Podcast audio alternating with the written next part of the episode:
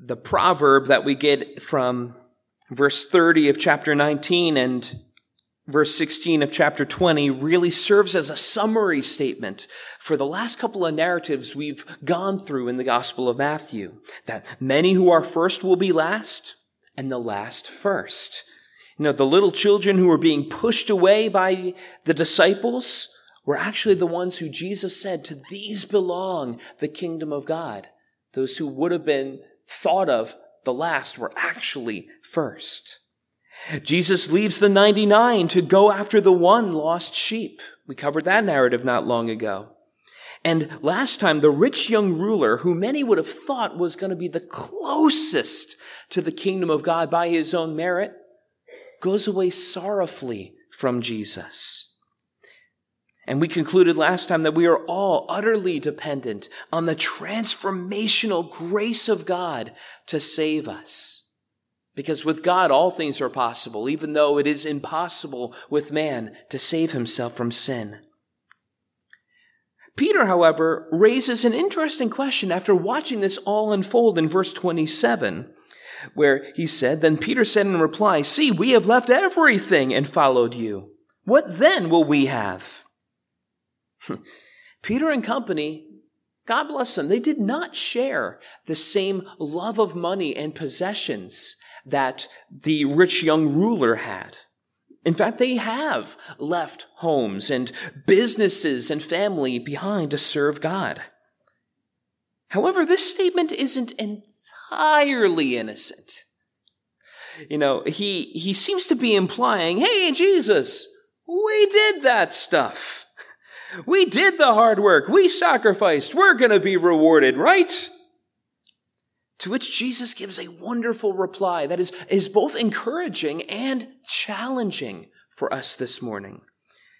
First, he directs his answer to the apostles specifically in verse 28, saying, Truly I say to you, in the new world, when the Son of Man will sit on his glorious throne, you who have followed me will also sit on twelve thrones, judging the twelve tribes of Israel. This is referring to the millennial kingdom, the millennial reign of Christ that will take place according to Revelation chapter 20, where Jesus Christ will literally rule and reign on earth, by the way, for a thousand years as a part of this earthly kingdom that will take place at the end of the age. And, and, during this time, his apostles will also have 12 thrones judging or governing the 12 tribes of Israel. And in fact, all believers will have some kind of authority during this time, as Revelation 321 and 226 refer to believers like us, sitting on thrones and having authority over the nations. Even angels will have authority over, according to 1 Corinthians 6. Now, many theologians, notably Presbyterians I found, have allegorized or spiritualized this text. Uh, saying that this reign of Christ to come will not be a literal one, but a, a, but a, in a spiritual sense, Jesus is ruling and reigning over the world right now. Which is partially true. Uh, Jesus is sovereign over the universe, but he is not yet ruling from his father David's throne yet. And there are just too many little inconsistencies like that for me to personally buy that view of, uh, of end times. I, I, I can't re- interpret Revelation 20 that way because of what I see. And the, the inconsistencies add up. One, one commentator who holds to that belief once remarked rather hilariously, we now have to wonder what our Lord meant when he said the 12 tribes of Israel. I'd like to wager a guess I think it's the 12 tribes of Israel. But what do I know? I'm going to flesh out what the rest of the Bible says about end times when we get to chapter 24 of the Gospel of Matthew. 24 and 25 really speak so much about end times theology, uh, but I just wanted to toss that out there for today to kind of whet your appetite for when we finally arrive at those chapters. But to the rest of us, Jesus promised in verse 29 here and to everyone who has left houses or brothers or sisters or father or mother or children or lands for my name's sake will receive a hundredfold and will inherit eternal life. Jesus will not forget anyone's sacrifice, whatever it looks like. The missionary and martyr Jim Elliot once said, He is no fool who gives what he cannot keep to gain what he cannot lose. I love that quote, so I'm going to read it again. He is no fool who gives what he cannot keep to gain what he cannot lose.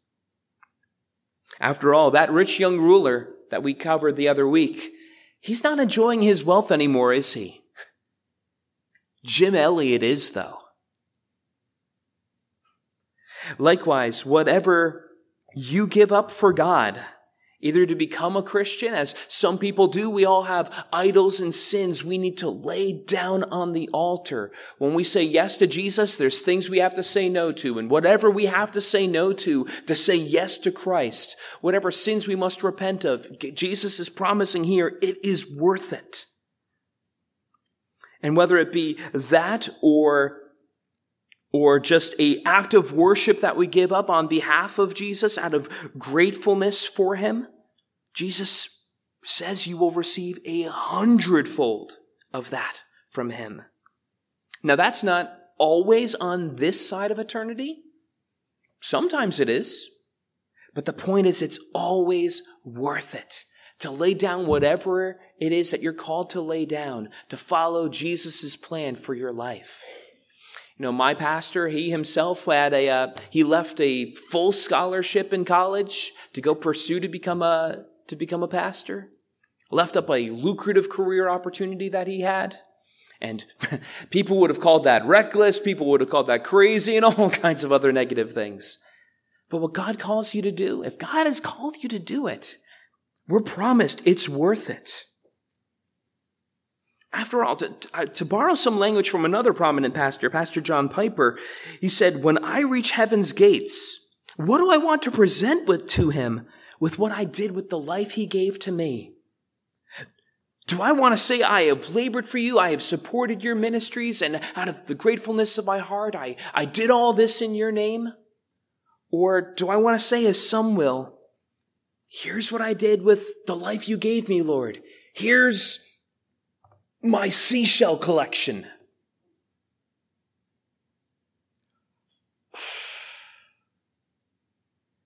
I, I, I don't know about you guys. I don't want to say that on that day.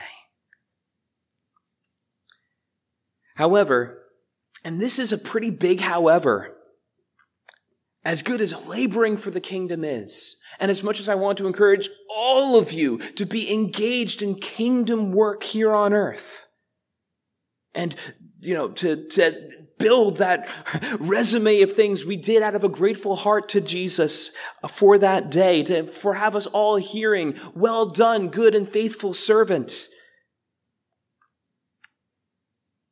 We don't do it out of, we must remember we don't do that out of an expectation for reward.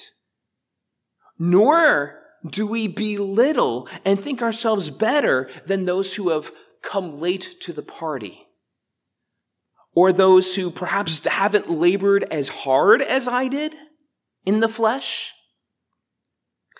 To clarify what I mean, Jesus gives a wonderful proverb, most likely an original one. Some people think it might have been a proverb in the area. I think this is original. But Jesus said, But many who are first will be last, and the last first. Jesus wants to warn Peter and the other apostles not to take pride in their labor as if that is what makes them better than those who would follow afterwards. And the analogy here is perfect for that. Because let me ask you a logical question. How can someone be both last and first at the same time? It's a good question. Because there's only way, only one way that can happen, that the first can be last and the last shall be first. It's if everything ends in a dead heat. If there's a tie at the end of the race, if you will. Only then is the person last is also first. I mean, next next week when my girls are with me again, if uh, if there's a if after service and they all rush down to coffee hour to partake in some of the sweets that we have after service, if they all arrive at the table at the same time, who's last? Who's first? It's all of them. They all made it the same way. They're all first and they're all last. And that's what the kingdom is like. Because none of us are outright winners because it's Christ's victory. It's not mine. So I can't claim the, vic- the victory. It's only by God's grace that we're getting in in the first place. And because it's God's grace and because we are partaking in the victory, we're not last either. We're not losers. We're more than conquerors through Christ Jesus. Yes, we're more than conquerors, but not of ourselves, not through our own efforts, but because of Christ in us. And Jesus expounds on this idea of the first being last and shows us how this applies to us as we, as we go into chapter 20, beginning at verse 1. For the kingdom of heaven is like the master of a house who went out early in the morning to hire laborers for his vineyard. After agreeing with the laborers for a denarius a day, he sent them into his vineyard. And by the way, whenever you see that word for or therefore, you have to ask what it's there for. Cute little phrase, but it's absolutely true. That when you see that word for there, that means, okay, this is tying into something. This is showing that what's being said here at the end of cha- at the beginning of chapter 20 ties in to what we were reading in chapter 19. So we're meant to see this as an explanation of it. This, this parable, this, um, yeah, this parable doesn't exist unto itself, isolated from the context of it. So to set the stage here, the master of the house is God, obviously. The laborers are those who have responded to the call of following Jesus. And the denarius payment that they will receive is the promise of salvation and eternal life, while the vineyard is the world that we labor in. And by the way, yes, as Christians, we do labor in this world, if you haven't noticed. Even as Christians, not towards our salvation, because that's been secured through the cross. There's nothing more that we can add to that. But we labor for Christ because we are saved. I hope that makes sense. You, know, you see, the gospel is that Jesus saves us, and then He cleans us up. Then He sanctifies us, and we live for Him. Salvation happens first, though. Uh, it, it, it's not that we work and then become saved. It's we saved and now we labor for him and not out of obligation or out of an expectation for reward, but out of love. You see, it's not an accident that God saved Israel in the book of Exodus from the Egyptians. He saved them, brought them through the Red Sea, and then he gave them the law. He didn't give them the law and then save them. He saved them and then gave them the law. He saved them and then said, here's how to please me. Because there's no way you can please him before you've experienced his grace. The book of Hebrews says, without faith, it is impossible to please God. So getting back to this analogy in chapter 20, during the harvest season, a vineyard owner would need to rapidly expand his staff for this short period of time during the harvest. You know, he, they don't need all these workers all year long, just during the harvest.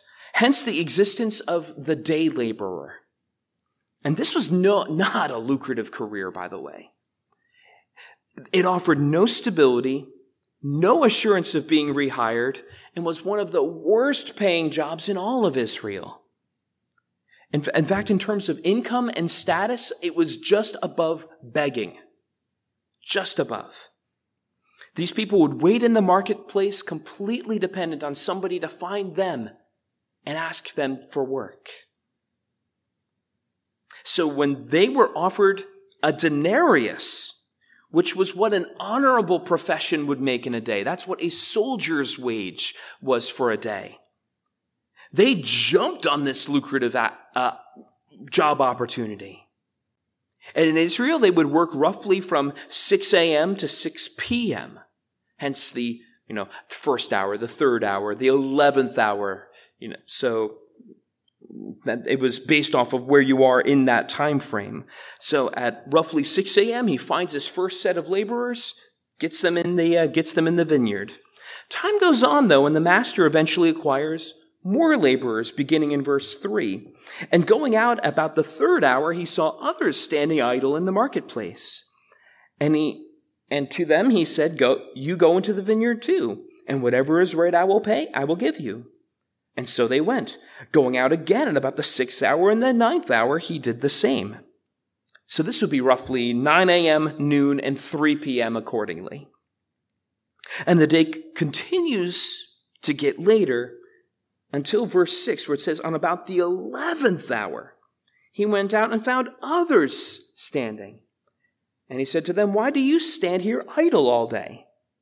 And he said to them, Because no one has hired us. And he said to them, You go into the vineyard too. so this is around 5 p.m. with a 6 p.m. wrap time. It doesn't get any closer to the end of the day than this. Uh, the, the sun is already going down. The, the hard labor is already done. It's starting to get cooler, so this is an easier time to be working. These people, obviously, this late in the day, they're not going to contribute so much to the labor that it was going to be a success or it wasn't going to be a success because of these guys. They just kind of show up at the end of the day and help out a little bit. And out of the compassion of the master, he extends this job offer to them. And finally, after as 6 p.m. comes around, uh, due to Mosaic laws that regulated day laborers, they had to be they had to have their wages settled at the end of the day. There was no every other week policy. We'll pay you every two weeks. No automatic deposit. No, at the end of the day, you got your pay back in Israel. So we see that begin to unfold in verse 8, where it says, And when evening came, the owner of the vineyard said to the foreman, Call the laborers and pay them their wages, beginning with the last up to the first. And when those hired at about the eleventh hour came, each of them received a denarius. Now, when the, those who hired first came, they thought they would receive more. But each of them also received a denarius.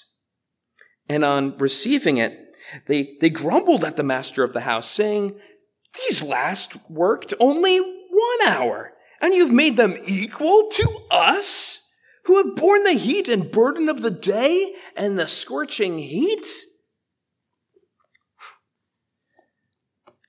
Everything about this is bizarre, by the way. There, there is no context in ancient Israel that makes this somehow make sense.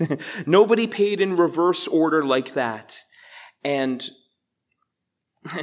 and, well, let's face, there, there was no union set day wage. Anything like that. So let's face this head on. You know, since we have as much cultural significance to what happened here as they did, don't you feel sympathy for those guys who worked all day in the sun, and these guys came in at the very last hour when it was getting cooled off anyway, and they received the same thing that you got? Does that strike you as somewhat unfair? I mean, if the ACLU existed 2,000 years ago, they get sued. But is it unfair? Perhaps there's more to it than meets the eye. So the master responds to this allegation in verse 13. But he replied to one of them, Friend, I am doing you no wrong. Did you not agree with me for a denarius? Take what belongs to you and go. Did I not choose to give this last worker what I give to you? Am I not allowed to do what I choose with what belongs to me? Or do you begrudge my generosity? So the last will be first and the first last. Hmm. You know what would have been fair? Objectively speaking, you know what would have been fair? Giving all of these workers next to nothing. That would have been fair. Everyone would have gotten the same rate for their end of the day, and they all would have gotten paid poorly. Remember, we're talking about day laborers, the people who made the bottom of the barrel, grateful to even have a job. Would have been fair to give these guys next to nothing. In fact, these men on the 6 a.m. team were content with their denarius and appreciated it for the blessing that it was. That, find me another vineyard owner that would pay those rates. You wouldn't have found one in Israel 2,000 years ago. And they were content with it until they saw what other people had. That was the difference maker.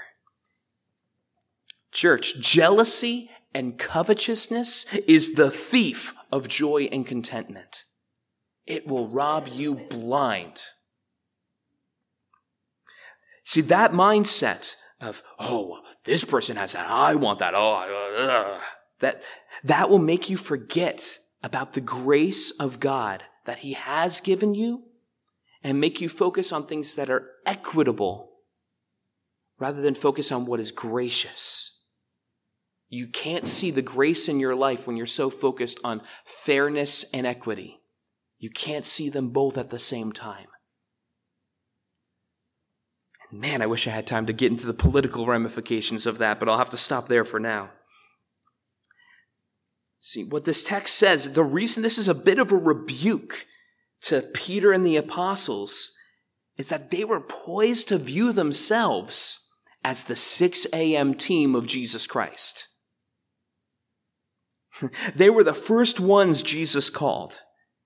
And yeah, they would face persecution later on. They were going to face the, the pain of the hot burning sun, if you will, to carry the analogy.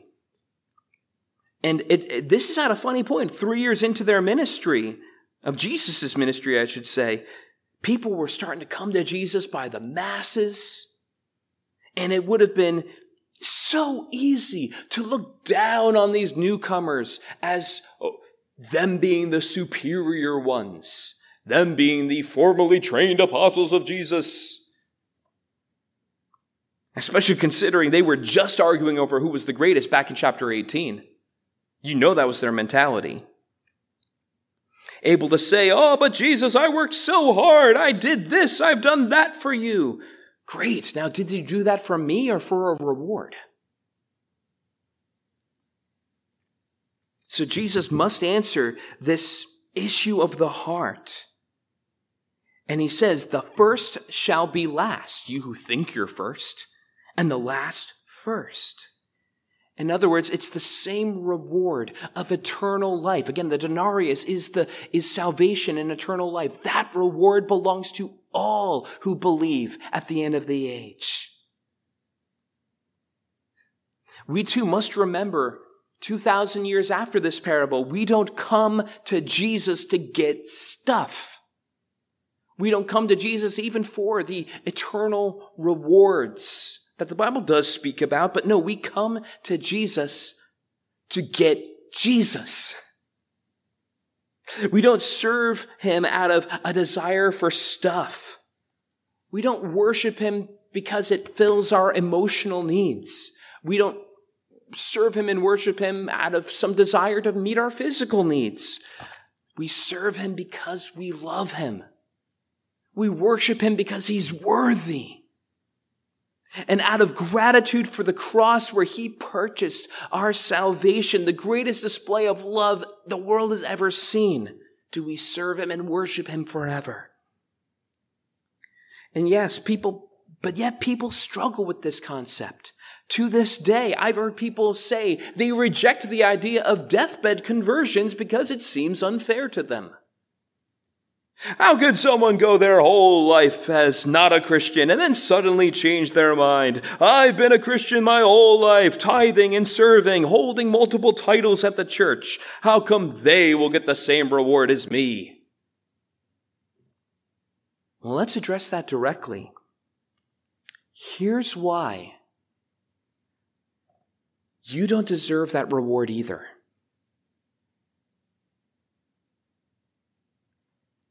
You didn't earn your salvation any more than that person did.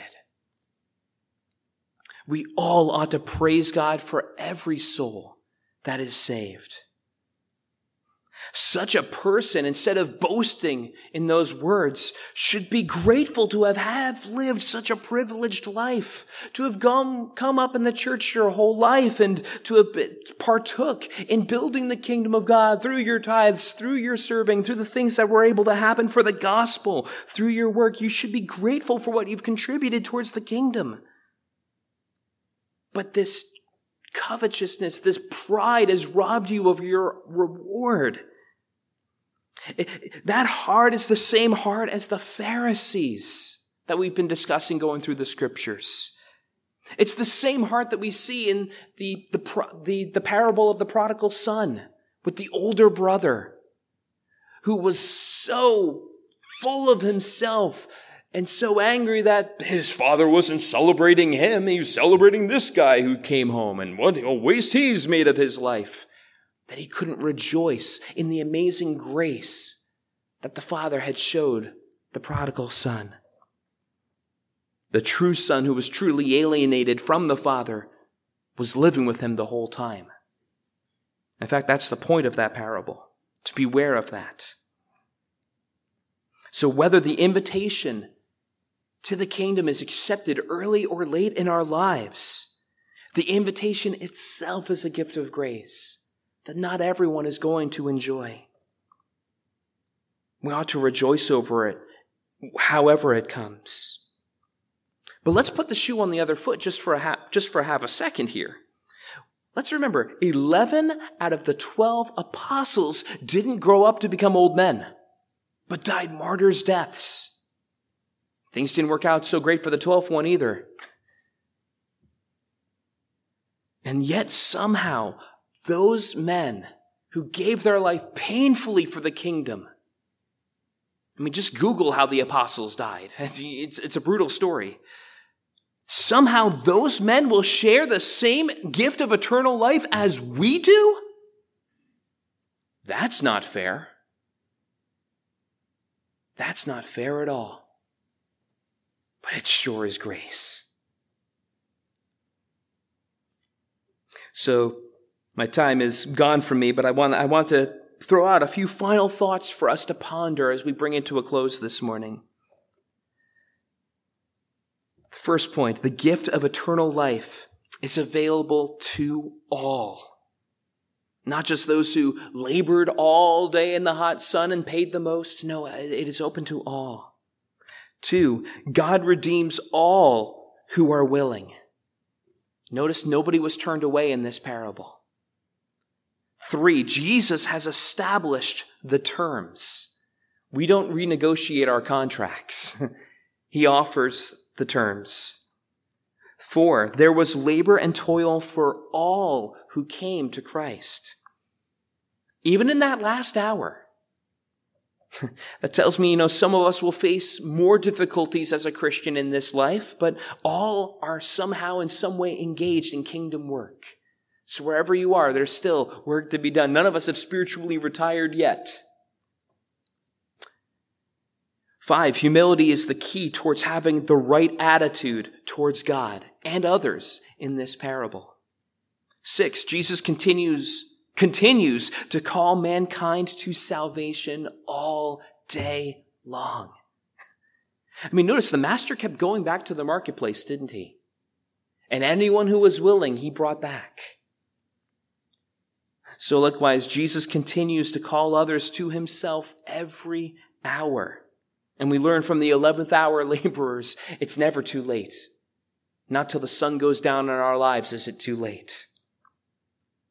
Seven, the master of the parable in verse 13 calls his laborer his friend. Did you catch that? It's subtle, but it is beautiful. We, we do not mindlessly or thanklessly serve Jesus out of obligation or desire for reward,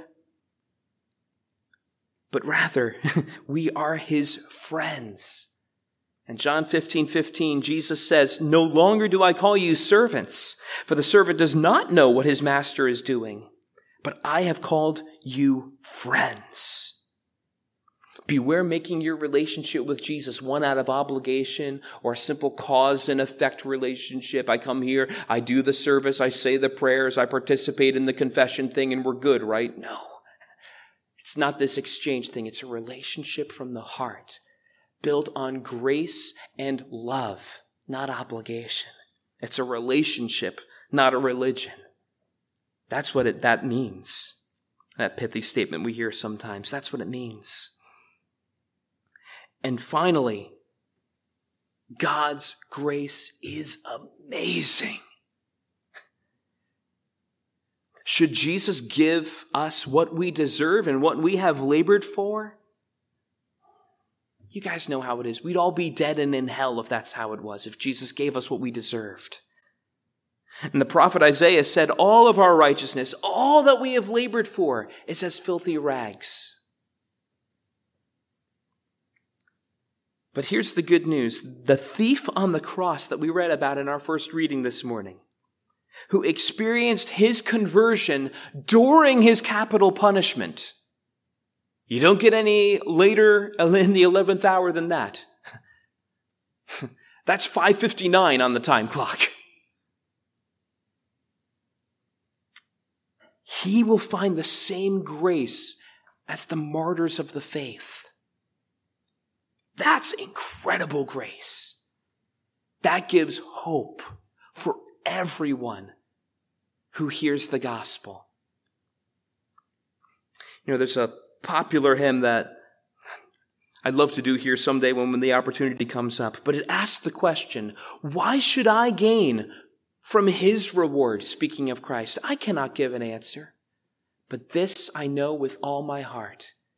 His wounds have paid my ransom. Thanks be to God.